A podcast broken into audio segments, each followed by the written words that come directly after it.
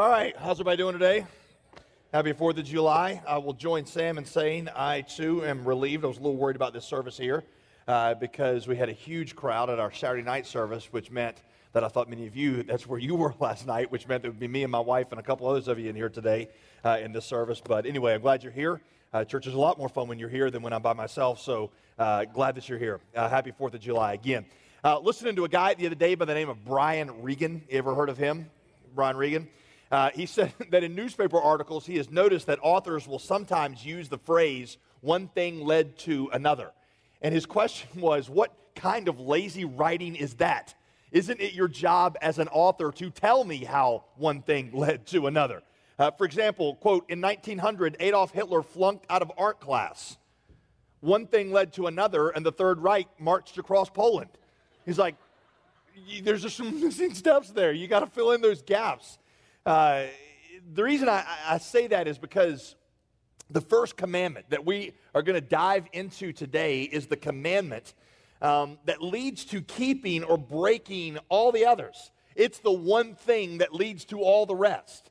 And so, if you get this one, if you can get your mind around it, then you're going to find that everything else just kind of falls into place uh, make a little confession here to you, and that is I was planning on skipping this commandment. I know, I know, but the reason is because we did a whole sermon on it last year when we were doing the whole overview of Exodus. And I thought, you know, I don't want to do this because some of them have already heard some of this stuff. And I'm just going to give like a five minute sort of abbreviated, you know, just real quick overview of it. And y'all, the more I get into it, I just can't. I can't do that because there is just so much that is so central and essential to the Christian life and what it means to walk with God in this commandment that I just couldn't skip it. So um, there's a whole sermon on it last time. If this one doesn't satisfy you at all, there's like a whole other angle on it. Go back last year and you can download it for free. Um, so Martin Luther, Martin Luther, the reformer, said that all of the commandments, all of them flow out of this one. He pointed out that the, the commandments are bookended on either end by two commandments that basically are the same thing. He said, on the one end, you've got this commandment to have no other gods but God, which means that ultimately you desire nothing more than God, and ultimately you, you trust in and you need only Him to face the future. He said, that's on one end. And on the other end, he said, you got the command not to covet, which means you're satisfied with God and you trust Him completely with what He's what's going on in your life, and you're you're thankful or you're satisfied with what He's given you. And Luther said, if those two things are true, if those two things are true, then all the others of these commandments would just fall into place. So, all that to say, I can't just skip this one. To skip it would be like saying, God created us to be happy and content and fulfilled. One thing led to another, and now we are adultering, lying, jealous, murdering, selfish thieves. You're like, well, wait a minute. What, what happened that makes us like that? Breaking this commandment is what makes us like that breaking this commandment is the one thing that leads to all the others. So if you have your Bibles, and I hope that you do, I want you to open them to Exodus chapter 20, which is where the Ten Commandments are found in the Bible. And we're going to read the very first one Exodus 20, verse 1. And God spoke all of these words. Verse 2 I am the Lord your God who brought you up out of Egypt, out of the land of slavery. Verse 3 You shall have no other gods before me. By the way, that before me is not like before me as in it's okay to have other gods, just not before me. In Hebrew, before me means literally in my presence, which means you're not to have anything else in his presence that would qualify as a God in your life. He's not wanting to simply be number one in your life, he wants to be the only one. Think of it like this. If I were to say to my, my wife, Veronica, I would like, sweetheart, you know, baby, you, you are number one in my life. I will have no other wives before you. No, no matter how many other wives that I take, you will always be number one. Now, that might make a pretty good setup for a Mormon reality TV show, but that's not going to make a very good marriage, right? She doesn't want to be simply number one, she wants to be the only one. When I got married, that little part of my brain that you single guys have that immediately scopes out the room when I walk into a room looking for potential mates, that got turned off, right? Because I can't do that any longer because I've got not my one among many, I've got my only one. She's the only one that qualifies as a romantic love interest in my life. No other gods but God. Simple, right? Now, you may think, well, yeah, that's easy. I mean, I don't call anything else God in my life. I don't pray to anything. I don't bow down to. I don't worship anything else. I don't have any little statues in my house. So I'm pretty good with this one. Check. Let's move on to number two. And the reason we do that is because we don't really understand what idolatry is, and that's because we don't understand what worship is. So here's what I want to do today I want to give you a definition of idolatry, and then I'm going to try to explain to you how keeping this one commandment is the key to all the other uh, areas, of dis- uh, areas of obedience. And then lastly, I want to try to show you how you can develop obedience to this commandment. Okay, so you'll be pretty depressed when we get through the first two sections of this, right? And then at the end, I'll give you a little lifeline, just a little one, but it'll be there, okay? It's a strong one, all right? You ready? Listen, this is the heart of Christianity. It is. This is the essence, this is the sum total of all of it. So you got to get this. You got to pay attention because this is the heart of, of everything. Okay, first, a definition. Here's our definition. Number one, an idol is anything that we put in the place of God in our lives. An idol is anything that we put in the place of God in our lives. An idol is anything that you consider to be so central, so fundamental, so essential to your life that you could not imagine life without it. You see, all of us, every human being in this room, is a worshiper. Sometimes people will respond to that and be like, no, not me. I'm not a worshiper. I'm not religious. In fact, when y'all did those worship songs a few minutes ago, I was kind of creeped out. I don't worship anything. But that's not true if you understand what worship really is. Just ask yourself, what do you absolutely need to make life good? What has to be there? What has to be present in your life for you to consider life worth living? Maybe it's money, maybe it's a good job, maybe it's your retirement account, maybe it's a spouse. If you're not married, maybe it's obtaining a spouse, maybe it's getting a new spouse, maybe it's exciting romance, passionate sex, maybe it's the achievement of your dreams and ambitions, maybe it's recognition by others. What has to be present in your life for you to consider it a good life?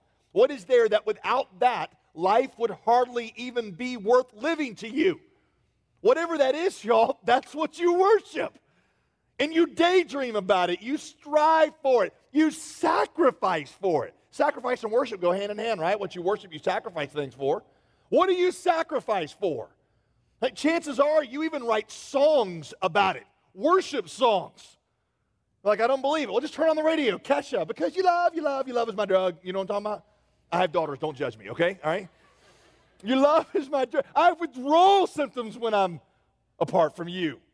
That's worship. That's worship. I couldn't even live. I go into the shakes and hives without you. At least I'll feel like that for three months and I'll get bored with you and toss you out for another guy because that's the way we work in Hollywood or Nashville, or wherever she's from, okay? You know, or, or, or Jordin Sparks, no air. Can't live. Yeah, I'm not even going to try to sing that one, right? Tell me how am I supposed to live in a world with no air? You're like air to me. That's worship, y'all. It's worship. I've got to have this for life to be worth living. Human beings are inescapable worshipers. We turn something in life, you will turn something in life into something you can't live without. You could no more turn off your drive for worship by not being religious than you could turn off your drive for sex by remaining single. It just doesn't work like that, right?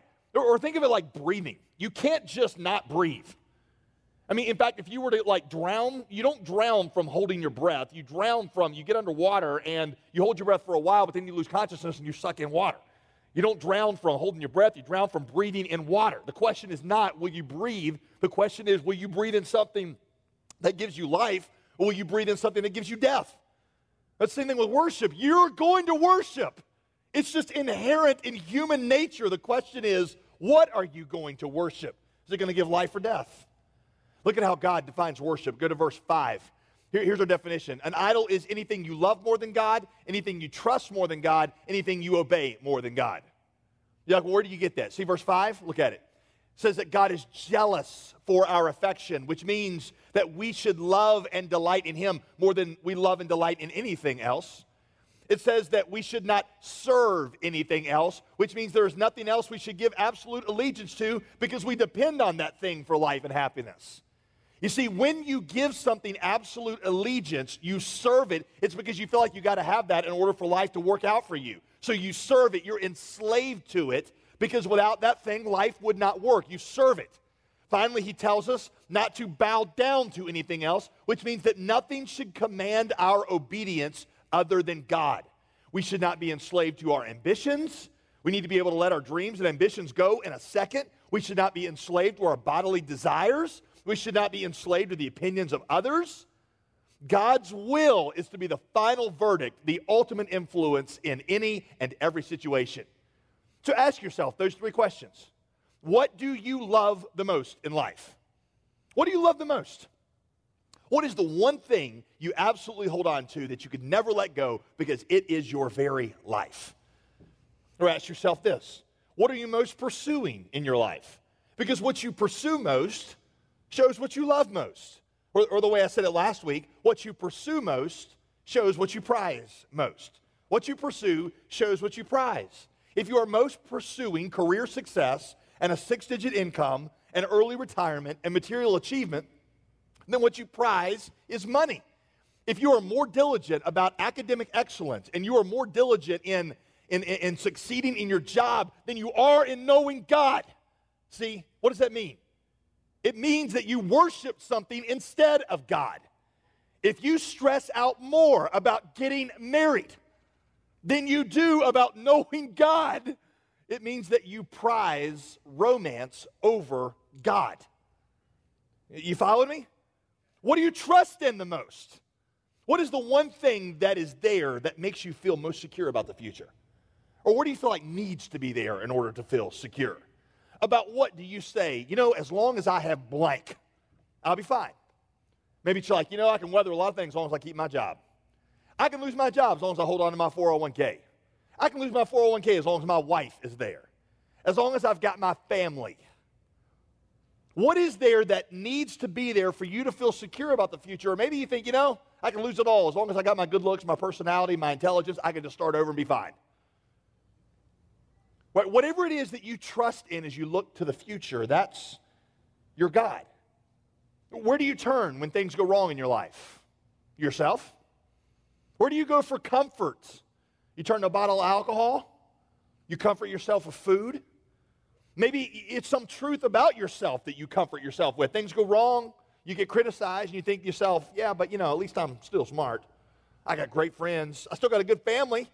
You think as long as these things are there in my life, you know what? I'll be fine. One other way of asking this is what is there in your life that losing it would absolutely devastate you? When in your life have you been the most depressed? Chances are it was because the idol you trusted in got taken away or threatened. See? That's why you got depressed because what you trusted in was now it was now rattled. Finally, what commands your obedience? What do you obey? What temptations can you just not say no to? Sexual desire, pornography, your appetite can't push away from the table, sleep, can't get out of bed. All right, maybe you can't turn off your drive to make money. You, you just like, I mean, you're gone, you're, you're killing your family, you're ruining your health, but you got to get up the next rung. You can't turn off your cell phone. I mean, some of you, you just always, bam, bam. You pulled out nine times. I've been talking. I see you. Yes. Okay. I know you're not twittering things in my sermon. I know that. Okay. You, you, you can't get away from it. I, I've known artists who were perfectionists, who just couldn't put a project down. Even if it meant they lost their job and ruined their family, they could not let it go because they were enslaved to their own sense of perfection. They had to have it. They obeyed that drive for perfection. I've known some who are so enslaved to others' opinions that they spend their whole lives craving affirmation, seeking it. This is like 99.8% of high school students, by the way. It certainly was true for me. You just you craved other people telling me that I was great. And I would do anything, I would compromise anything, I would put myself in all kinds of danger just so people would say I was cool. It never worked, but you know, that's what I thought. I was enslaved to other people's opinions and what they thought, not what God thought, what they thought commanded my obedience.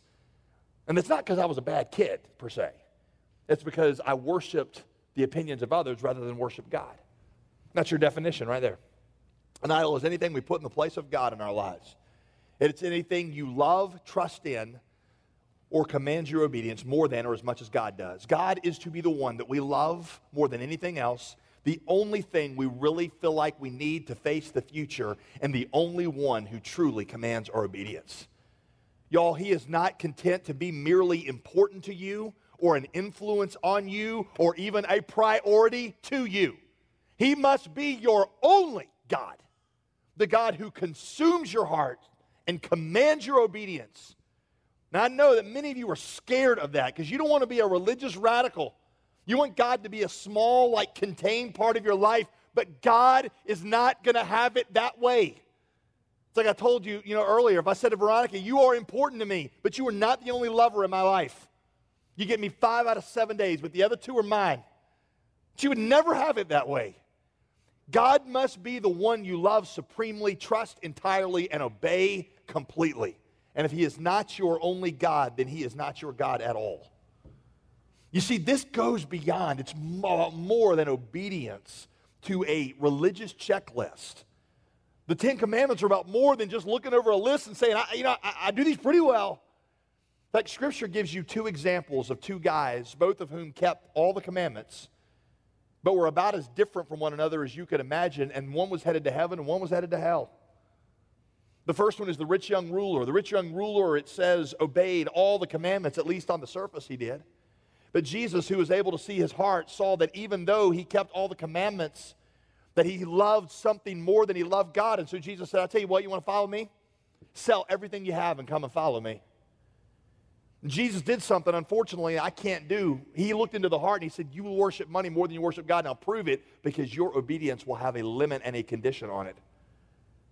And the young man, the young rich ruler who was religious in every possible way, he lived up to the standard. Walked away because he loved money more than he loved God. Does your obedience have any conditions on it?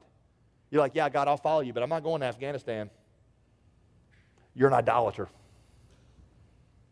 And Jesus would say the same thing to you. He said, the rich young ruler, same thing. Until you renounce all that you have, you cannot be my disciple.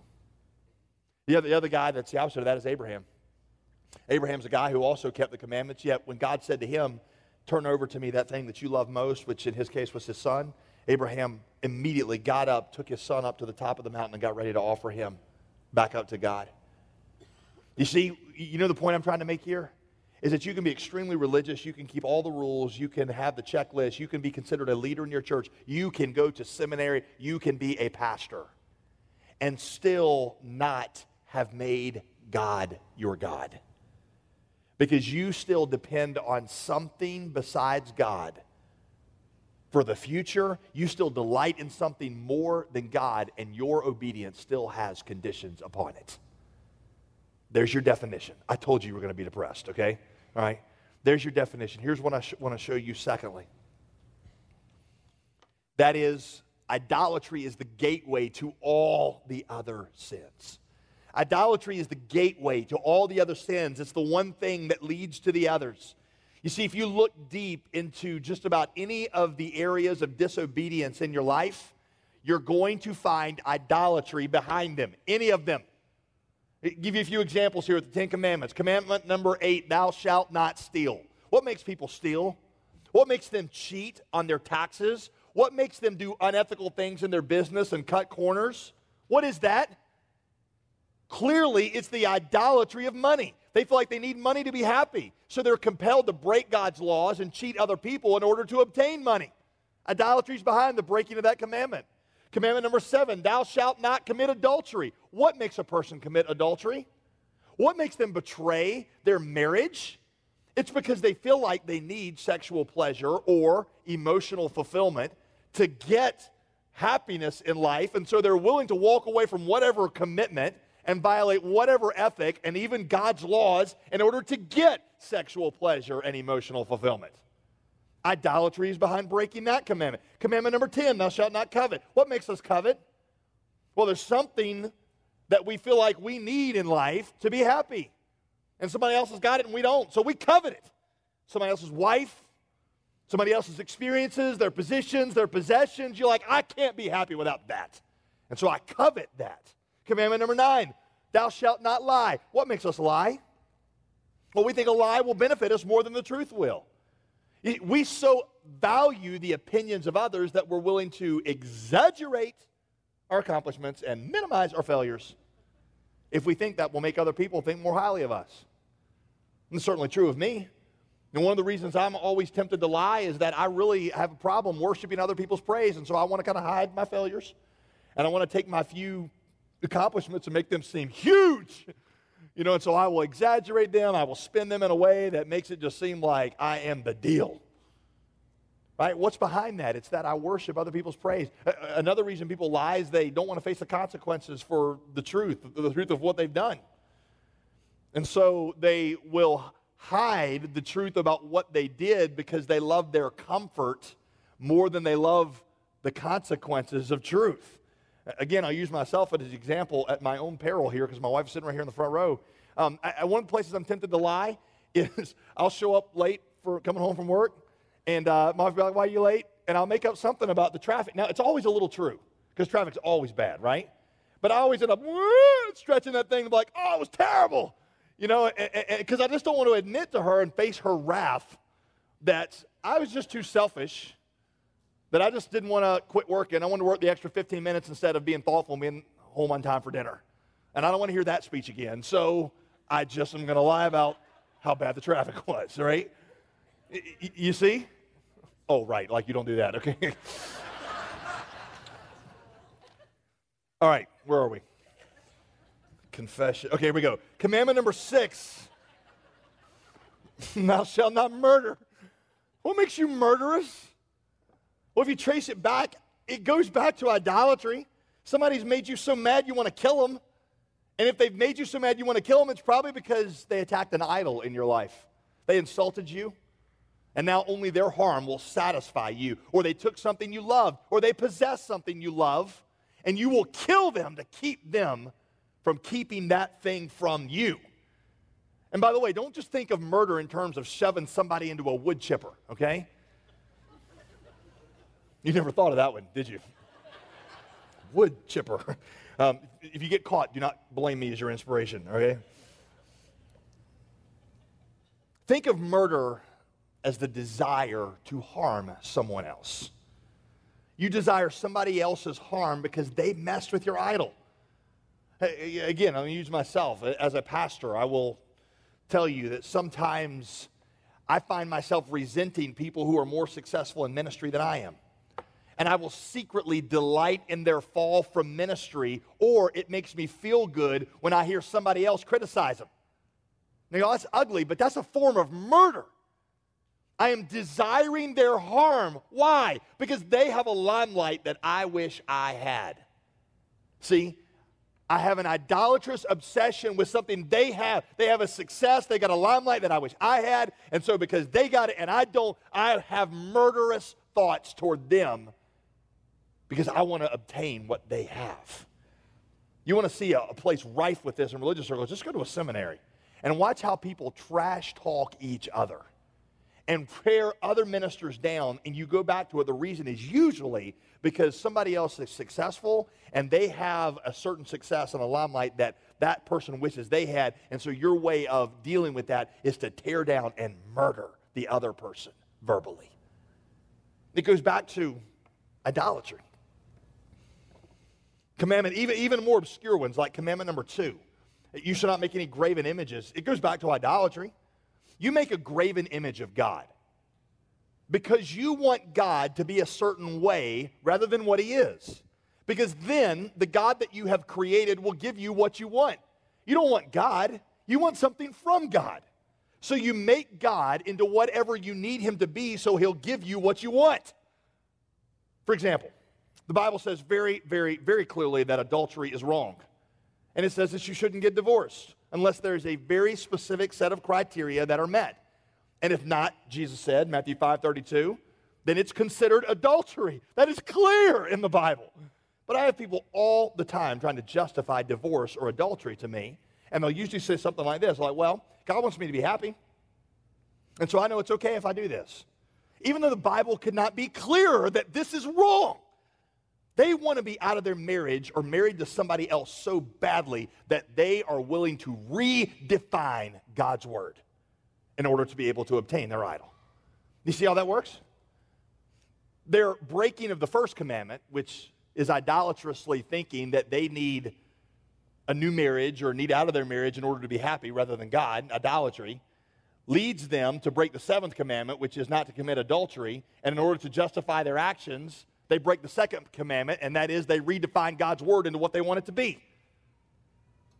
The point is, idolatry is what is behind our breaking all the other commandments.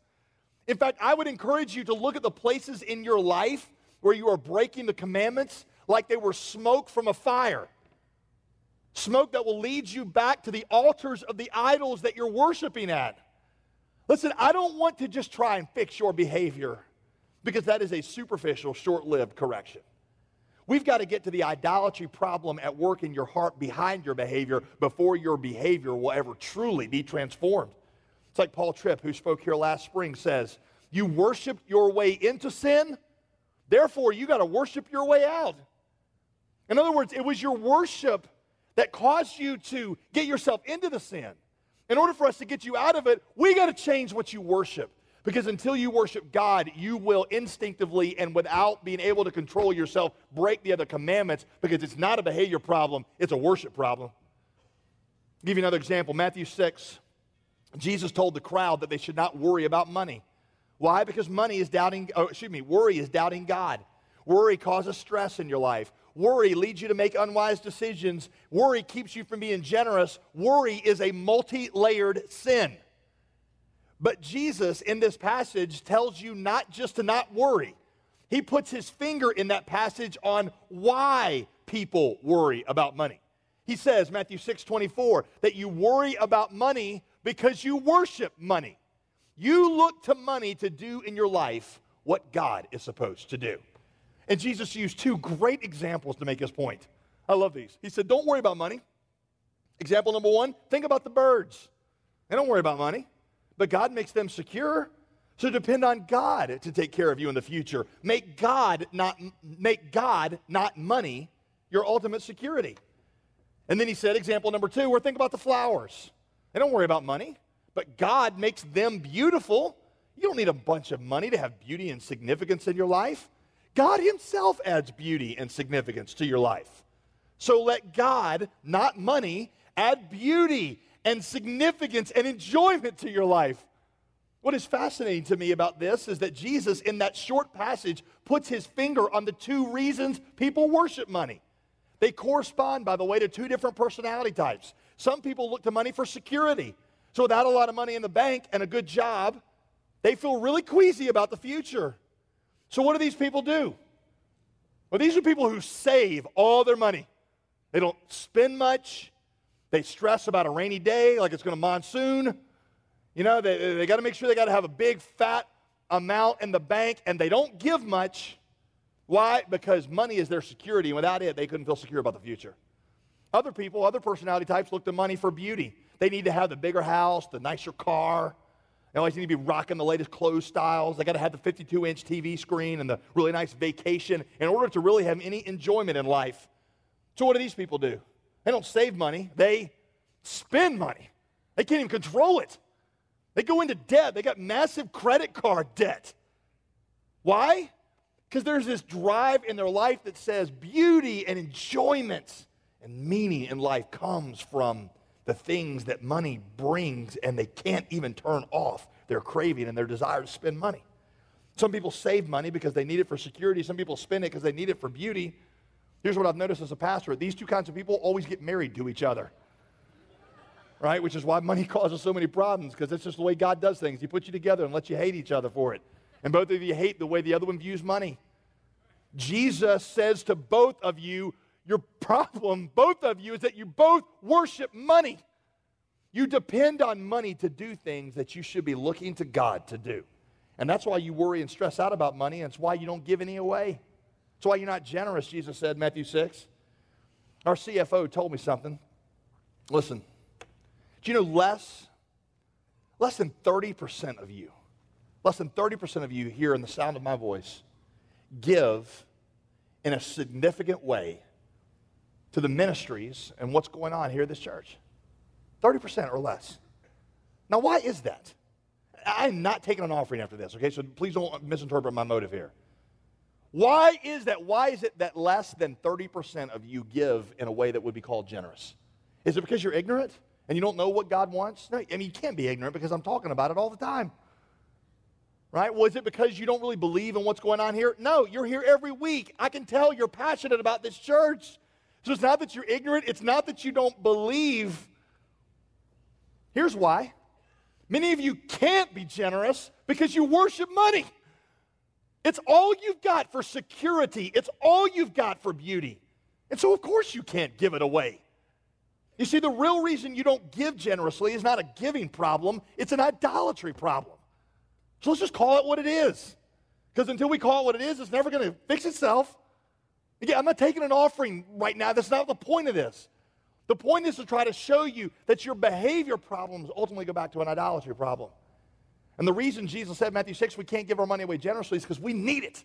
We need it for beauty and security. We need it. And God says, you know, if you just let me be your security, if you let me be your beauty, you would find that you had needed less and you wouldn't sit around and worry and stress out about everything because I can add a beauty and a security to your life that money can never, ever bring. Is this making sense? I told you one and two were kind of depressing. Number three, how to overcome idolatry. Seeing a vision of the one true God. Y'all, this is very significant. That God gives them this first command. Do not miss this. He gives them this first command right after unfolding before them an awesome display. To remind you, in case you weren't here last week, the mountain that they're standing in front of, that these Ten Commandments come out of, God had just ascended on that mountain. It was shrouded in darkness, it was consumed in fire and smoke. There was an earthquake around it. There was this sound that I told you last week that came out of it like a trumpet. Uh, you know, you can tell Moses doesn't really know how to describe it because he says the sound just got louder and louder. I told you last week it was kind of like if you watch the World Cup, that little like horn thing going on in the background that they need to outlaw. You know, that, that just, and just, imagine that times like 150. This, this thing is just, just, I mean, it's just consuming. It's just fire and smoke and this ear splitting noise and earthquakes. They put a perimeter around the mountain, and God said, if you step foot across that perimeter, you will be struck dead. Out of that mountain come these commandments, and there were two things that the Israelite people standing there on that mountain, there were two things they understood about God because of that display. Number one, they understood his awesome size. Right? I mean, he's the God behind all of creation. He's the God behind the earthquakes. He's the God behind the tsunamis. He's the God behind the hurricanes and the galaxies and the nebula and the black holes. He is a God who spoke the worlds into existence. He is a God of unfathomable size not only that, you, you remind yourself that these guys had just come out of slavery in Egypt right after. I mean, it's just been a couple weeks, and they've gone through the, remember this? 10 plagues. Now, I've told you before, the 10 plagues were not just random magic tricks that God did, there, was a system to them. In fact, each of the plagues corresponds to one of the Egyptian deities. The Egyptians worship the Nile, so God turns it to blood. The Egyptians worship the sun, so God darkens it. The Egyptians worship the cow, thought that was the mother god to whom they owed utter devotion. Okay? All right? Uh huh. So God kills the cow. The Egyptians worship Pharaoh, so God kills the son. At the end of the plagues, it's like Jehovah 10, Egyptian God 0. What's God just done? He showed them that He's the largest authority on earth, and there is no power on earth that can stand in His presence. Not only that, they've been in slavery for 425 years. And there have been all kinds of attempts to liberate them from slavery, and God, in a moment, did for them what they could not accomplish in 10 generations. You know what He just showed them? I am the God who can do for you what you can never do for yourself. I am a God of unfathomable size. Second thing He showed them in that mountain was He showed them His unassailable holiness. You step foot across this line and you will die. I am a God of such purity and perfection that one sin in my presence would lead to your immediate annihilation. Be like a tissue paper touching the surface of the sun. That's what God showed him. And then out of that mountain of terrifying power and size and holiness came this word I am the God who delivered you from slavery in Egypt. Exodus 19, you go back one chapter, he said, I bore you on eagle's wings and I carried you to myself because you are my treasured possession. I'm the God who saw your suffering. I'm the God who heard your cries. I'm the God who had compassion on you. I am the God who has tenderly loved you and cared for you. He's the God who carried them out of slavery, he says, the way a father would carry a wounded child out of the jaws of death. That's one of those scenes on the news that always moves me a little bit because maybe it's because I'm a father, but you see some accident. You see some bomb go off somewhere, and the news will cut to, and you see a parent, you see a dad carrying the broken, bloody body of his child as he's carrying them away from the wreckage. And it just it does something to me because maybe as a dad, I understand how precious my daughter's life would be to me to pick her up out of the midst of a of a, of, a, of an accident and carry her to safety. God says, That's what I did to you. I picked your broken body up and I carried you tenderly because I am a God who cared for you. Yes, he is the God who spoke the worlds into existence. And yes, he is the God who is so absolutely holy that one sin in his presence would mean immediate death. But he is also the God who humbled himself and came to earth to save you and carried you out of the jaws of death by taking upon himself your cross and your sin. See, I'm always captivated by that phrase, treasured possession. Because when you treasure something, it means you give up anything else for it. That's what, that's, that's what you mean when you say you treasure it. Again, I would think of my own, my own children, uh, my, my daughters, my son. If I discovered that one of my sons or, or, or my son or one of my daughters had a disease that the only, only way to, to cure this disease was a medicine that cost hundreds of thousands of dollars and insurance would not pay for it, then without any hesitation, I would sell everything that I've ever had and everything I ever will have to purchase this medicine. Why? Because they're precious, they're treasures to me. And I give up everything to be able to hold on to them without hesitation. You realize what it means for the God of the universe to look at them? The God who has everything, the God who spoke the worlds into existence, and say, You are my treasure? You're what I would turn my back on everything to obtain? That's what he's saying to them. I want you to think about that for a minute. That God of inestimable size, that God of immutable holiness, that God of tender compassion, that is a God worth worshiping, and that is a God worth giving your life to. You see, they were seeing all this firsthand. Firsthand, and they were overwhelmed with his glory in that moment. So naturally, their hearts would not have gone after lesser, inferior gods. In fact, the Hebrew word for glory is, I told you, an incredibly important word. The word chabod in Hebrew literally means weight. For something to have glory in your eyes means it has great weightiness. When God has glory in your eyes is when God has so much weight to you that he outweighs your desire for and outweighs your dependence on everything else. Most Christians struggle to obey the commandments and to not chase after idols because they suffer from a severely diminished view of God. They don't give glory to God. They don't give weight to God because they don't see God's glory. They don't feel the weight of His glory in their souls. And here's the thing this is the irony. We think, we think we're doing God favors by shrinking down His size and making Him more packageable for everybody. This is like yuppie God. This is God for you if you live in the suburbs. This is God for you if you're a Republican. Eh, no! You don't shrink him down. We, we try to minimize things like his holiness and his wrath. We're embarrassed about truths like hell. In fact, most of us inwardly think that hell is unjust. You know why? Because we don't think sin is that bad. We're like, come on, God. I mean, seriously, Adam and Eve eating a little forbidden fruit over here on one side, but like imagine a scale. Adam and Eve over here eating this little forbidden fruit, and hell on the other one? Come on, that's sort of an overreaction, right?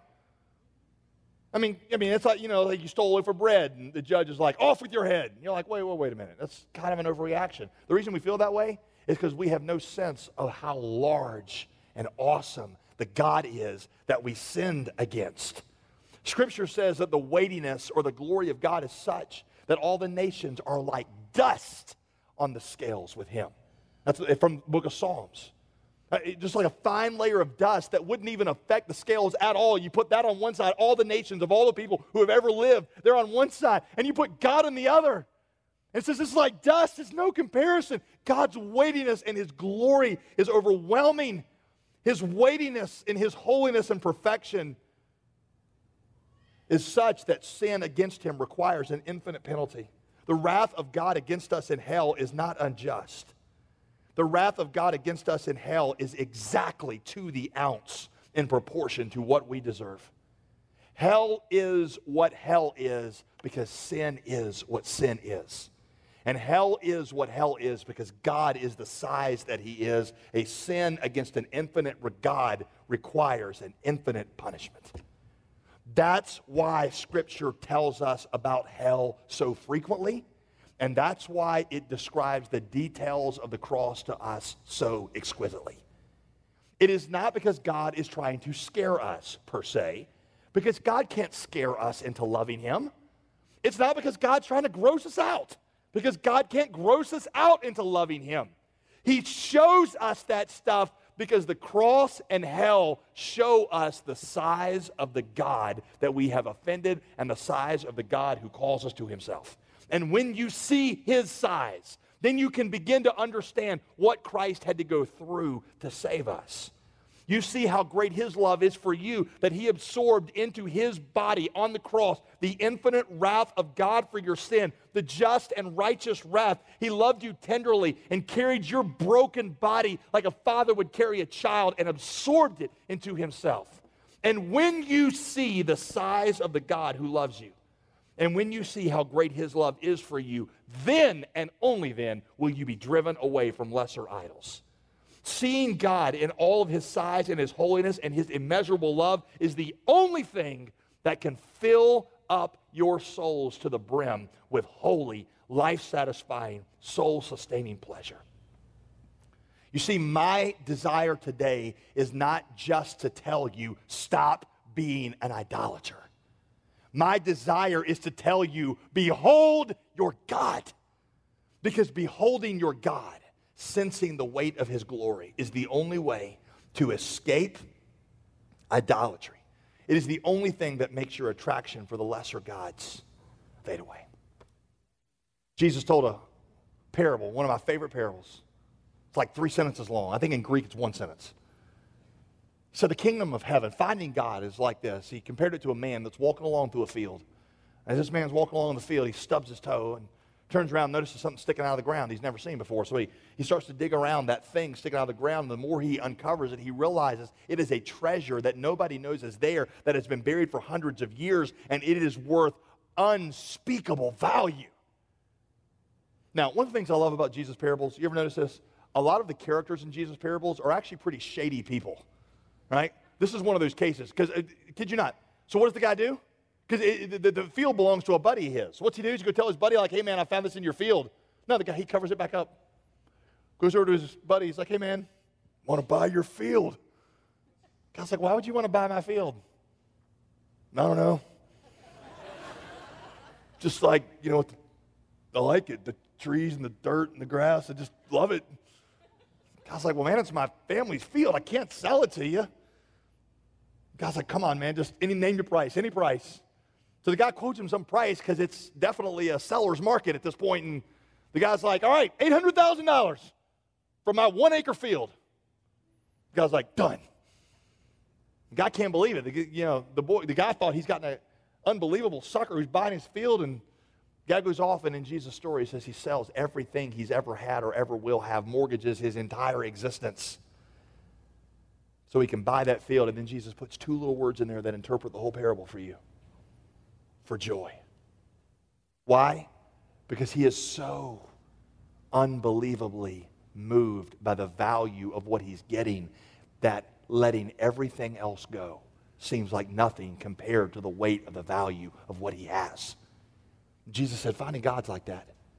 Finding God's not about keeping commandments that, you know, that suddenly, okay, make you better in God's sight. Finding God is finding something or someone of such inestimable value that you gladly, for joy, turn your back on everything so that you can obtain that one thing. But you think for a minute that that treasure in that field is a God who treasured you. You see, if you could see that, If you could see that, I wouldn't have to compel you to stop being an idolater. Behold your God. Who wouldn't turn their back on everything to obtain that treasure? You see, Israel saw that. They had it firsthand, which is why they had no problems with this, and they said, Of course, that's what we'll do. If you're having trouble, it's because you haven't ever seen that. Let me just sort of tell you the irony here.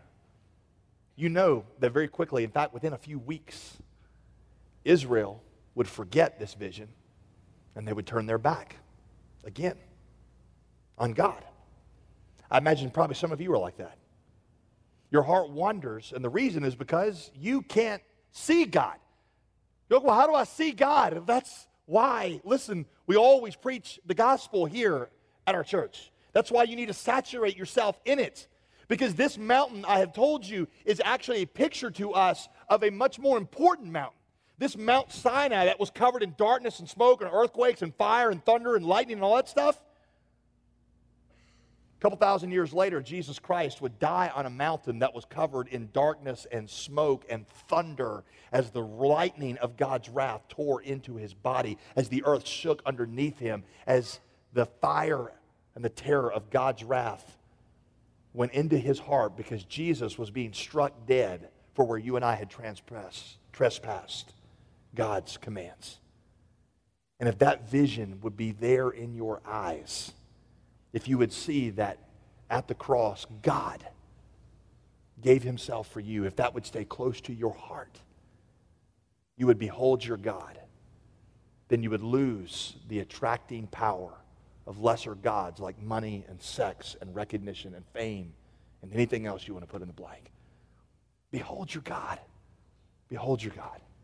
I want you to bow your heads if you would. At all of our campuses, bow your heads.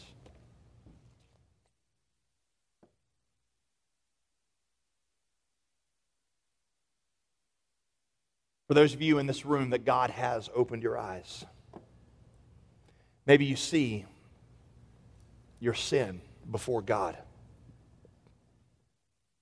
You have an overwhelming sense of your idolatry and your wickedness, that is probably one of the greatest things that could ever happen to you. Because that's God opening your eyes.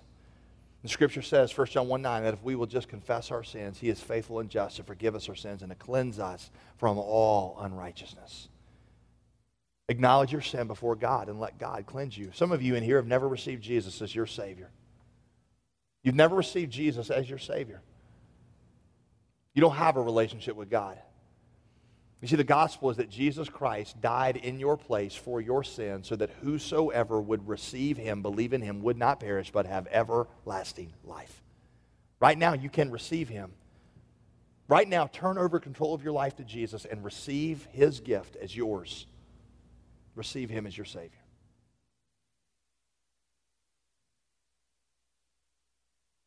Maybe you're in here and you don't feel any of this.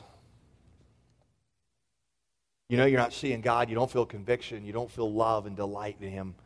Why don't you just pray right now? God, open my eyes. God, open my eyes. God, let me see. God, let me see.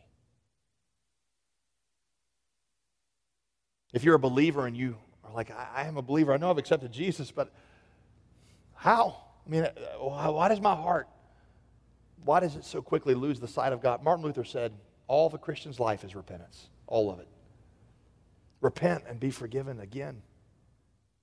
God, open our eyes. Open our eyes. Overwhelm us with your size, your holiness, and your grace. I pray in Jesus' name. Amen.